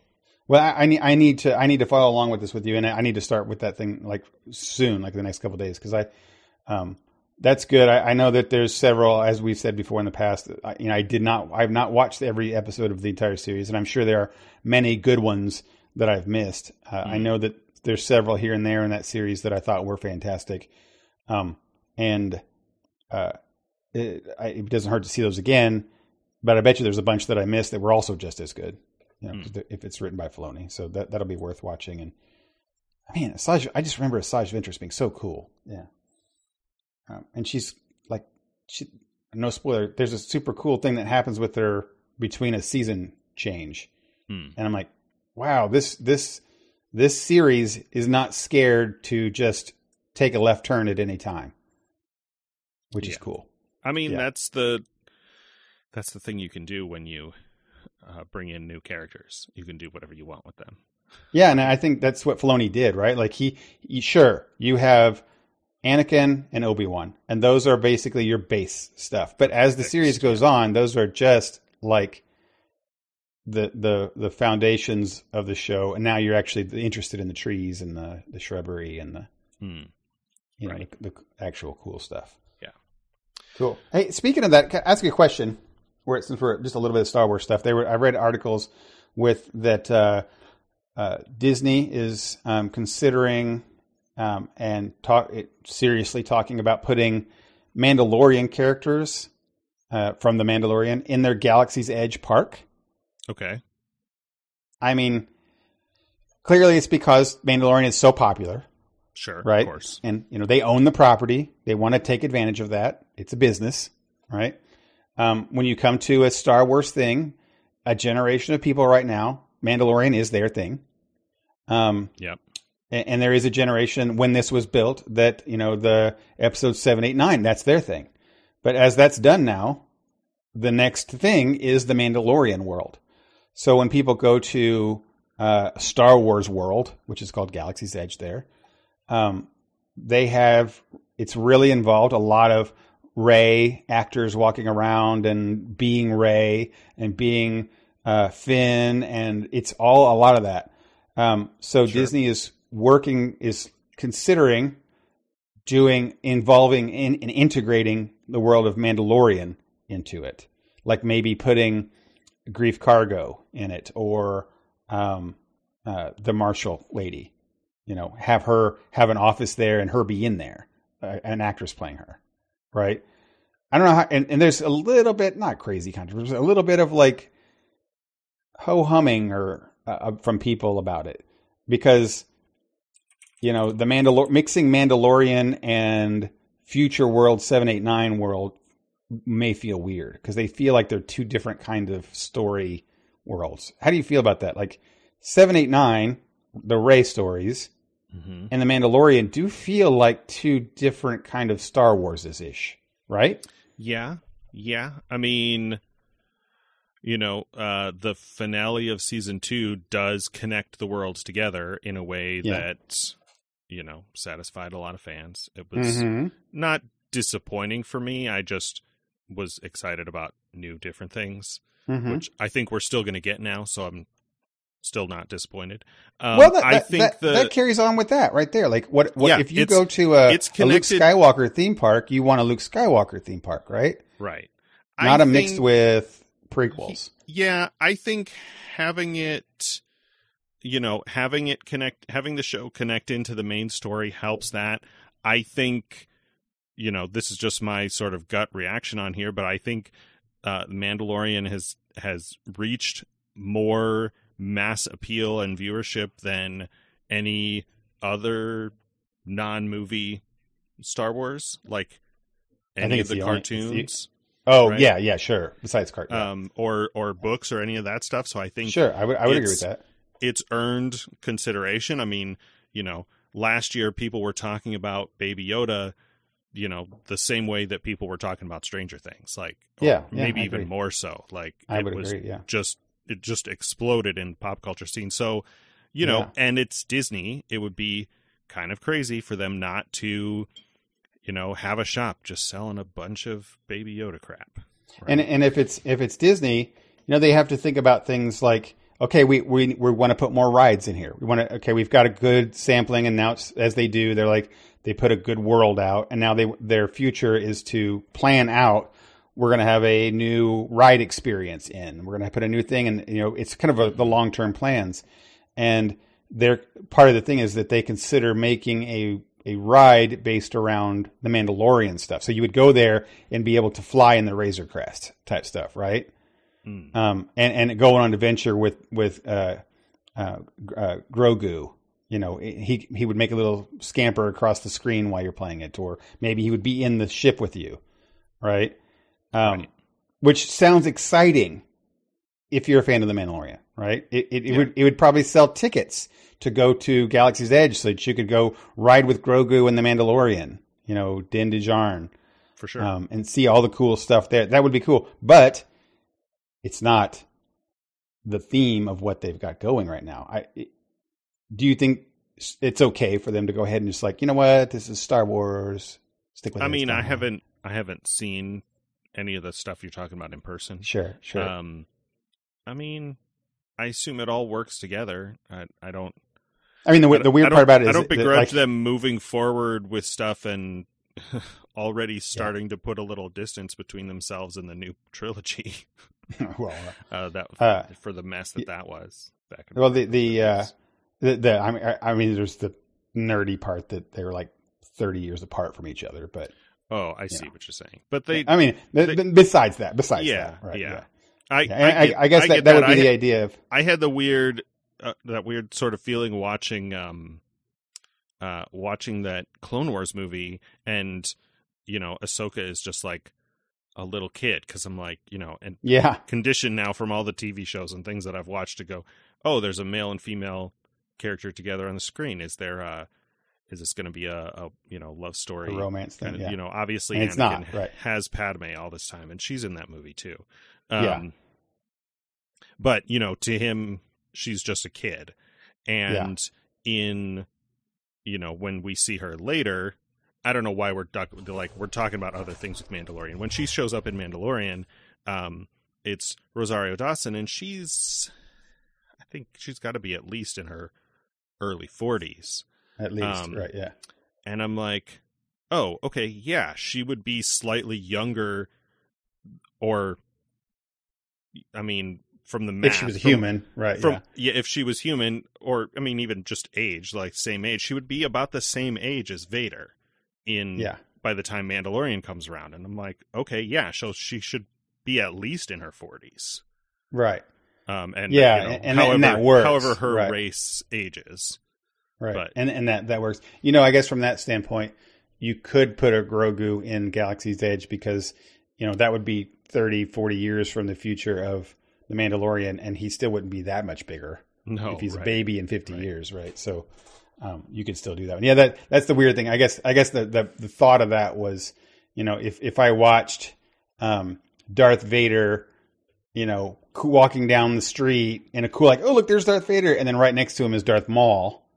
You're like, wait, I see, I see. I didn't Right? realize. so the the park that you're talking about is mostly new trilogy characters. It's all it's all new trilogy. I It take, see, it's I it's see. it's like it's the the the gist of the whole park is that you are in, you are in a city in the Star Wars world with Rey and Of Finn, new and there's a mission of the new movies, and half Yeah, and walking would- and around that's is a- Kylo and that's Ren. a very Disney thing, right? Like from the Yeah. first park. I've only been to the first park in California. Like you can't see Frontierland from Tomorrowland. no, right, it's like, super It's intelligent. it's right? set up that I mean you can't see outside the park once you're inside. It's it, that's yeah. the whole Galaxy's thing Edge. You go through a cave, immersive to it, yeah. experience. So I would imagine that they either keep those somewhat separated or um you know f- phase the one into the other i can't imagine there's enough mandalorian material to make a whole park already but you know maybe they have separate areas or start phasing through them or whatever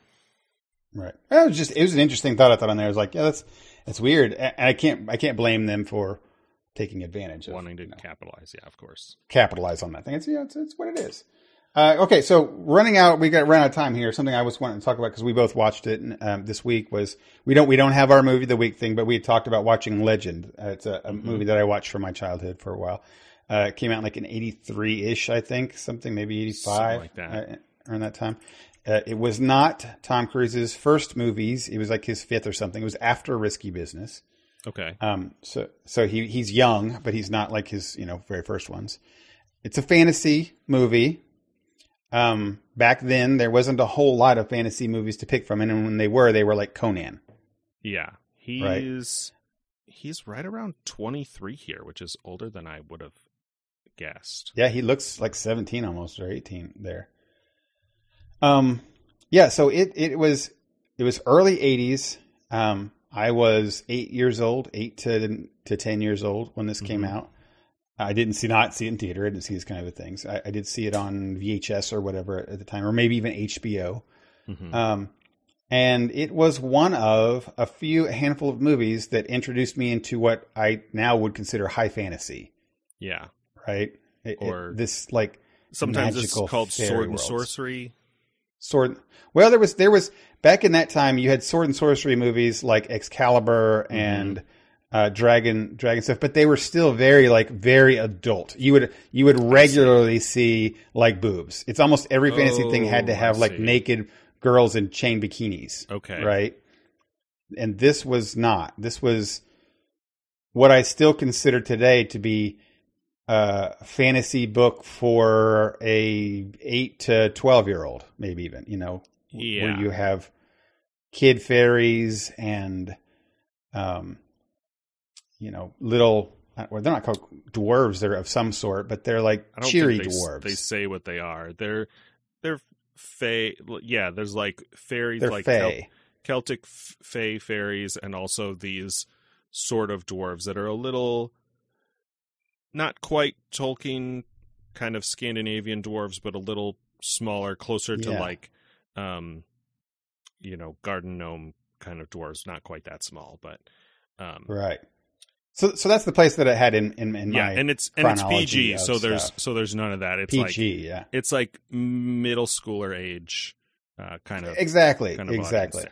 So, And- so had you seen this before? No, like I- he leaves in entirety. I, I'd never seen this. You had this Okay. on at a at an ICG con Right. game weekend once, and so I saw it in the back, and I saw um, Mia Sara, who's Uh-huh. uh, Sloane Peterson from Ferris Mhm. Bueller, is what Mhm. most people know her as. At least I do. Right. Um, Very princessy damsel in distress here. Yeah, yeah. Um this this one was I don't want to say a challenge, but I kept getting bored. Sure. Let's just say it that way. Uh Yeah. this is this is Ridley Scott. Um yeah. We talked about his latest work um um The Raised wolves. by Wolves Raised by wolves. Right. uh TV show. This is probably let's see. Director just curious how early this is in his career.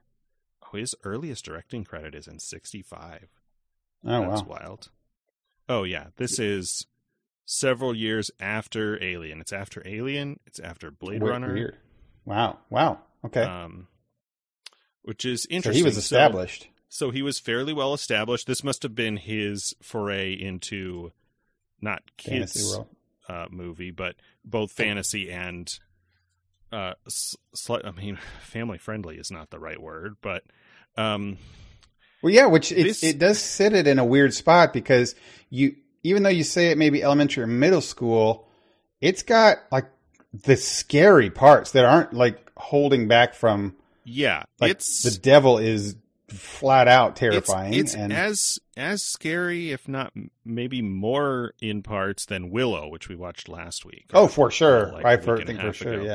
yeah Um, the themes are very uh well i'll say judeo-christian uh, maybe just straight christian is the word which is it was that was off-putting to me because i associate these sort of fantasy things unless you're talking about the merlin stuff although Mhm. sometimes that's that way but uh these fantasy genres are usually they're usually if not fully abstract they're borrowing from you know in the case of tolkien you're borrowing from celtic and norse Yeah. mythology and then subsequent fantasy authors borrowed some of tolkien's style and maybe mixed in um, some greek and roman stuff or you know leaned a little more into the celtic stuff Uh, r- real quick, I know we're a little we're like five Yeah, minutes into this. Do you, do you, do you want to do you want to like just give a quick overall because it is not too complex overview of what this the main story is real quick. So we we talk about it, we're yeah so i mean i could i could tell you the whole thing that happened so i'm gonna hit the bell real quick Yeah. though there's in, in like two minutes because it's not it's not long. yeah, it's not a it's there's not a so, complex story. There's so little story. There's this princess, and we don't know Yeah. anything about her, or her Mhm. king, the king, or or any of that. Anything. But she's got this guy who's Tom Cruise, and we don't really know anything about him either, except he's a kind of Peter Pan, kind of child of the forest kind of Yeah. guy, feels ranger kiddish. and. There are unicorns, and nobody sees unicorns. In the prologue, we have the villain we don't see talking to his lieutenants, and Mhm. he wants them to find and and steal the horn off this unicorn so that he can rule. You know, he can take over because they're they're the force of good, like restraining him Right. magically. Right. And so the princess and the guy see the unicorns, and then she goes up to touch one of them, and it takes a long time, and she sings to it, and it gets close, and she touches it, and then um, the villain's lieutenants, who the villain is basically Satan, Lord of Darkness, Yeah. uh, they tranquilize one of the unicorns and take its horn, and then the guy goes on a quest. He finds some little fairy guys. They've got to go. He has to find some armor, and then he's gonna uh, get the horn back. I think is his Yep. quest. yeah. Right. And meanwhile, the princess kind of wanders around, and then in a scene transitions into who might be the bride of Satan kind of right. thi- thing, which she sort of resists, and then you know he shows up and they fight, and Fight. he does a thing to shine a bunch of sunlight on him because it's the whole thing is like dark versus light, Yeah. and yeah. then the unicorn gets its horn back, and he we live happily ever after. they live happily ever after. It's very I I I say bored isn't the right word. I kept getting distracted. It just was not holding Sure. my attention. And I think that's because I mean, you just heard me explain the plot if you're still listening Yep. and haven't seen this. Um that's as much of the plot. The rest of this uh hour and a half was just pure spectacle. And Just pure spectacle. Correct. I, Correct. I get it. It's 1985. Like you don't Right. have a lot of special effects, so Yep. you've got this little fairy guy who's played by a kid, but has a kind of not quite adult voice. Is clearly not a kid. But like the character Mm-hmm. is not a kid. So like you get that. The um, th- this movie won or was nominated for one Oscar, and that was for makeup. Um, well, Tim Tim Curry's Tim Curry and crazy. all the, the other like the little dwarf guys and like all of that The goblins. yeah. was the goblins. very very good. All the sets, Yeah. even the exteriors, where it's like supposed to be this enchanted glade, like it all looks like you know the best enchanted glade you could make in 1985. I Um, I think that that's the that's the key words to say there is that like as someone remembers it and and, and my unlike Highlander where I think is solely lives in my nostalgic thing th- this Mm. has some grounded in historical placing with this with nostalgia as well in that I I definitely remember being in love with fantasy at the time and not being able to and and just kind of lightly hearing the words D&D and someone kind of exposing you to it and it Mhm. and D&D clearly had demons in it That was on, sure. on a lot of the books and stuff like that. So that's where a lot of this gets crossed, crossed over is that fantasy and demons do have a history of being together. The Balor in Lord of the Rings is a demon, right, from the nine hells or something, right? It's uh, it's it's Balrog. The Balrog, sorry, yeah. the the Balrog. It's a Balor in D and D. Oh, okay. um, the the the Balrog. It, he's from hell. So even Tolkien mixes demons and devils and and angels being the wizards. Oh yeah, yeah. I did, I did not with, mean to imply that that doesn't happen. It's just done here in right. a more straightforward way than I've ever seen it. Exactly, exactly, and, and that's that's key. That's that's real key. That's what I'm trying to get at, sir. Because it had been done and kind of hinted at, and people weren't sure at this time. This was very much in the forefront of, you know, okay, now it's starting to become.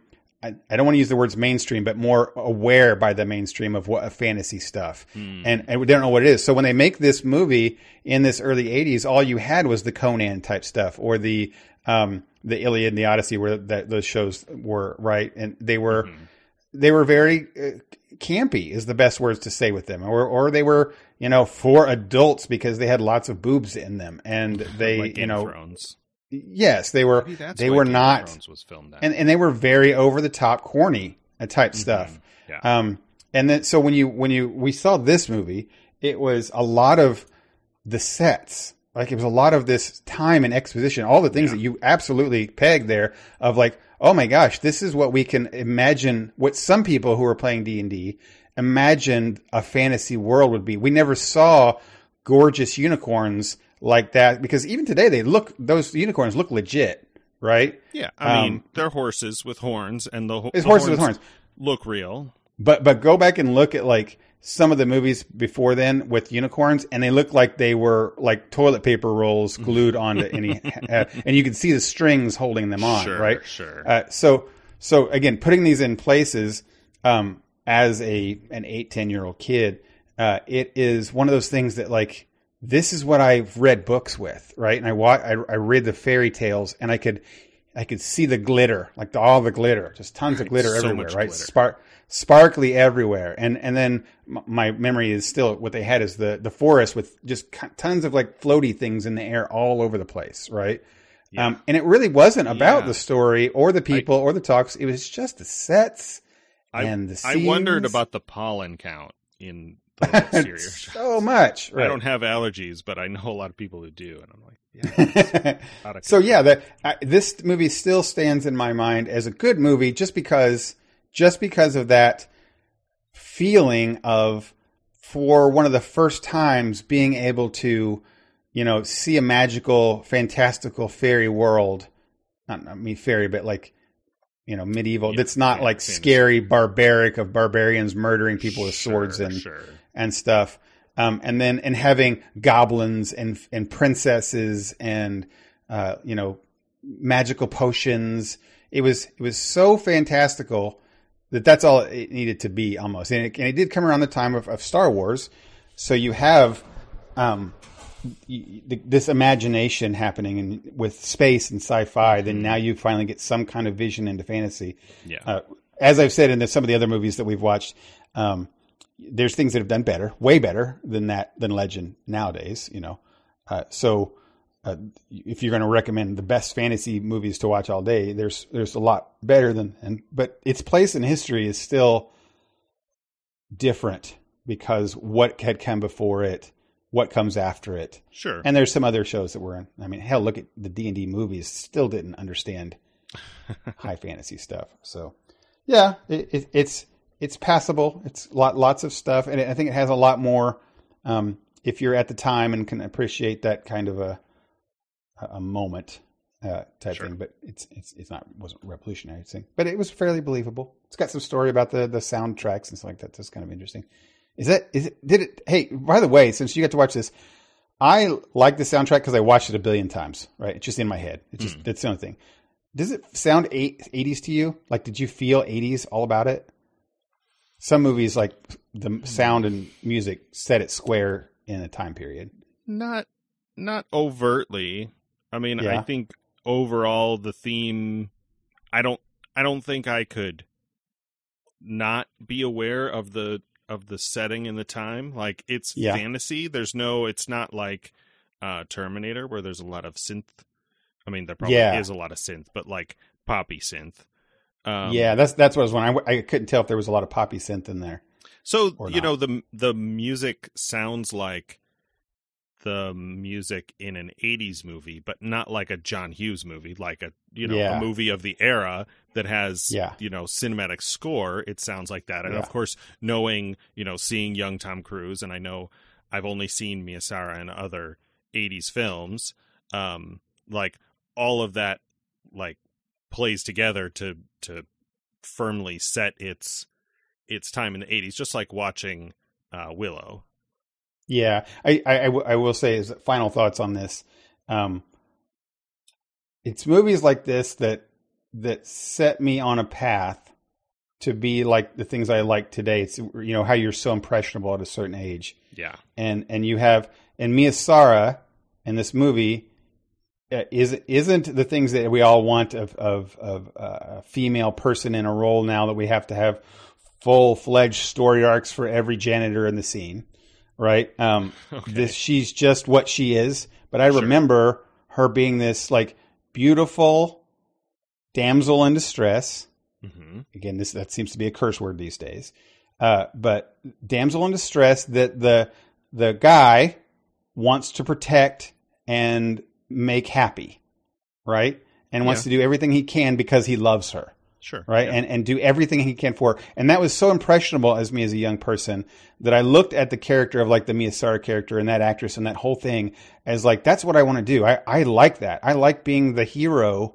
uh, to help uh, a woman and i want to protect and and and be good to them and you know jump off of a cliff if they need me and Sure. give up my life to to say and that that kind of fantasy over the top craziness um, may not be able to happen today, but as kids, it was a an interesting path that it kind of you know. I'm not saying that's the only thing that set me that way, but you know, it's it was heavily influenced on on that kind of thing, wanting to be wanting to be the hero and Yeah. be heroic. Cool. All right. Well, we ran over a little bit here today. Uh, we got some more things. Ne- next week we'll talk about Discovery, right? Star Trek Mhm. Discovery. It's going to be season finale Yep. that that'll be a, a a big one for us. Sydney and I started reading the the the D and D book Dragonlance Chronicles again, so Mm. uh, that I haven't read since high school. So we're we'll be ten to fifteen chapters into it by next week, and um, uh, I can at least give an idea of whether I think it's starting to hold up or not. Sure. Uh, yeah, and more of the stand, which I think maybe is on tonight or tomorrow. Yeah, it's coming up. We're recording late in the week again, so Right. Cool, man. all right, man. Our, we always run long when we don't have topics. All right, we just get, get get into our normal like Is- hangout guy time. is what it is. So- We get we get talking. Right. All right. Well, you've been listening to the Front Porch. It's episode 176. Uh, thanks as always to our Mm. friends at Geek Scholars Movie News and LRM. Online. okay, gal. Uh, I played a game of Terra Mystica with the three uh, Geek Scholars cast, and I won. I finally won. Oh, nice. We we played D and D with two of the three of them last week. I too. was I was ahead of I was ahead of Jill by one point. So Oh, it's it's it's fun. We we ran um, with yeah, our uh, our Jill D&D being a, a, an awesome hammer monk and monk just Fox Fox being a senile old wizard was fun. dudes and and Fox aggroing the whole the whole dungeon. That was good times. It was it was it was great. It was great. Uh, if you have comments, feedback, uh, suggestions for movies or shows that we should watch and discuss, you can reach out to us via email at frontporchpod at gmail.com or on our website, frontporchpodcast.com. There are contact forms you can use there. If you enjoy the show, please consider subscribing on all places. Thanks as always for joining us. Until next time, I'm Dennis, And I'm Michael. the Front Porch. Night, everybody. See you next time.